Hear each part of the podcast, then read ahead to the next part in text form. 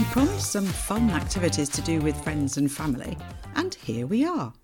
These exercises and activities can be done at any time of year and with pretty much any age group, so big kids are catered for.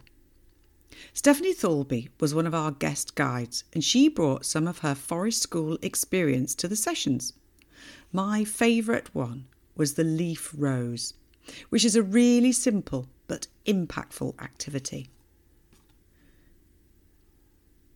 This works best if you have a small length of string available to tie up your rose.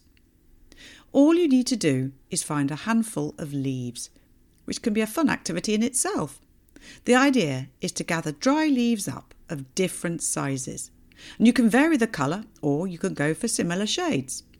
You start by rolling up a smaller leaf by twisting it from its base so that it makes a cone shape. Hold this tightly and take the next size leaf up and do the same. But roll this leaf around the first leaf, creating a second cone. You are creating the inner section of your rose. Keep on layering up, essentially turning your leaves into rose petals. When you've twisted six or so leaves, you may want to stop and bind up the stems to make your rose hold firm, or keep going and make it more full and voluptuous. If you want to see some pictures of our rose leaves, check out the images on our Facebook group and on Instagram. Next up is a really cool task. It's really special if you come across art in nature. Yes, I know there is the natural art we find in fractals, which are the naturally occurring geometric shapes found in the natural world. If you want to know more about fractals, by the way, check out our senses episode. But finding man made art hidden in the park can be really lovely too.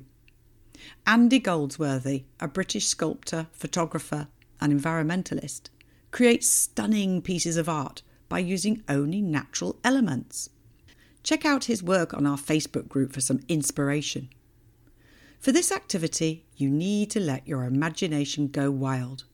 You can use twigs, leaves, stones, bark, petal, grasses, anything you find on the floor of the park. Try not to pick anything living. And make your art. Maybe it's a blazing sun using autumnal leaves, or a twig man that you maybe hang in a tree or maybe you'll make a face with grass as hair and bark as skin texture. It's a lovely experience to leave this in the park for someone else to discover on their walk. Finally, we come back to the work that Go Jauntly do. Go Jauntly is a walking app, and they have hundreds of walks available for free on their app. The really good thing is that you can not only choose the location and distance of your walk, but you can see which ones are family friendly or dog friendly, which ones are rural or city based, with all sorts of exciting things to see. Plus, they give you really detailed steps along the way. They also give you some fun activities and games you can play. Sage from Go Jauntly also told me about something they call nature notes, that we here at Parkbathe particularly like? Yeah, so we actually on the app have a nature notes feature. It's basically a journal on our app that, that prompts people to take note of nature. So that could be, for example, uh, if you're on a walk and then there's a breathtaking view, you can snap up a photo, bring it up in the app, and then just type, oh, the, the sky was a beautiful color. This is what I could see. And it actually encourages you to to stop and make note of it. And the the actual act of writing it down makes you then think about it more. I i use nature notes every single day as well. So it's it's just nice. Even if it's just laying in bed in the morning you hear the birds when i've got a moment i'll just jot jot that down what i've heard. And it just just makes me then, if it's especially at a different time of day, it makes me then think back to like, oh, the birds were really nice this morning. And then it encourages me the next day to like listen out again just to see if I can hear the same type of birds or what else I can see and hear. I also love their concept of the Green Care Code.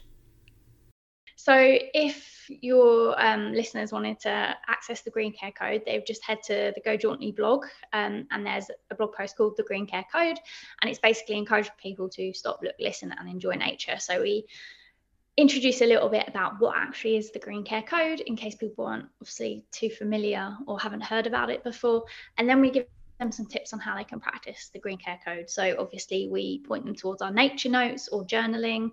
Um, we mention maybe they can follow a bee if they find a bee outside. Um, they can join guided nature walks, forest bathing walks.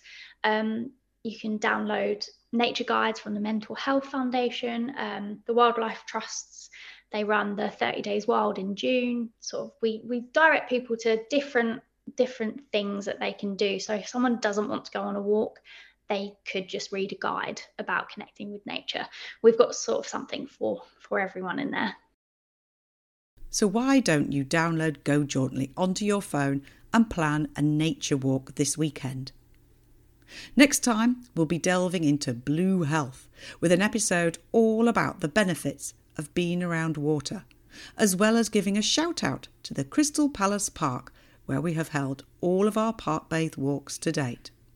So see you then.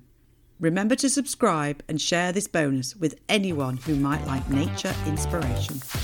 Thank you.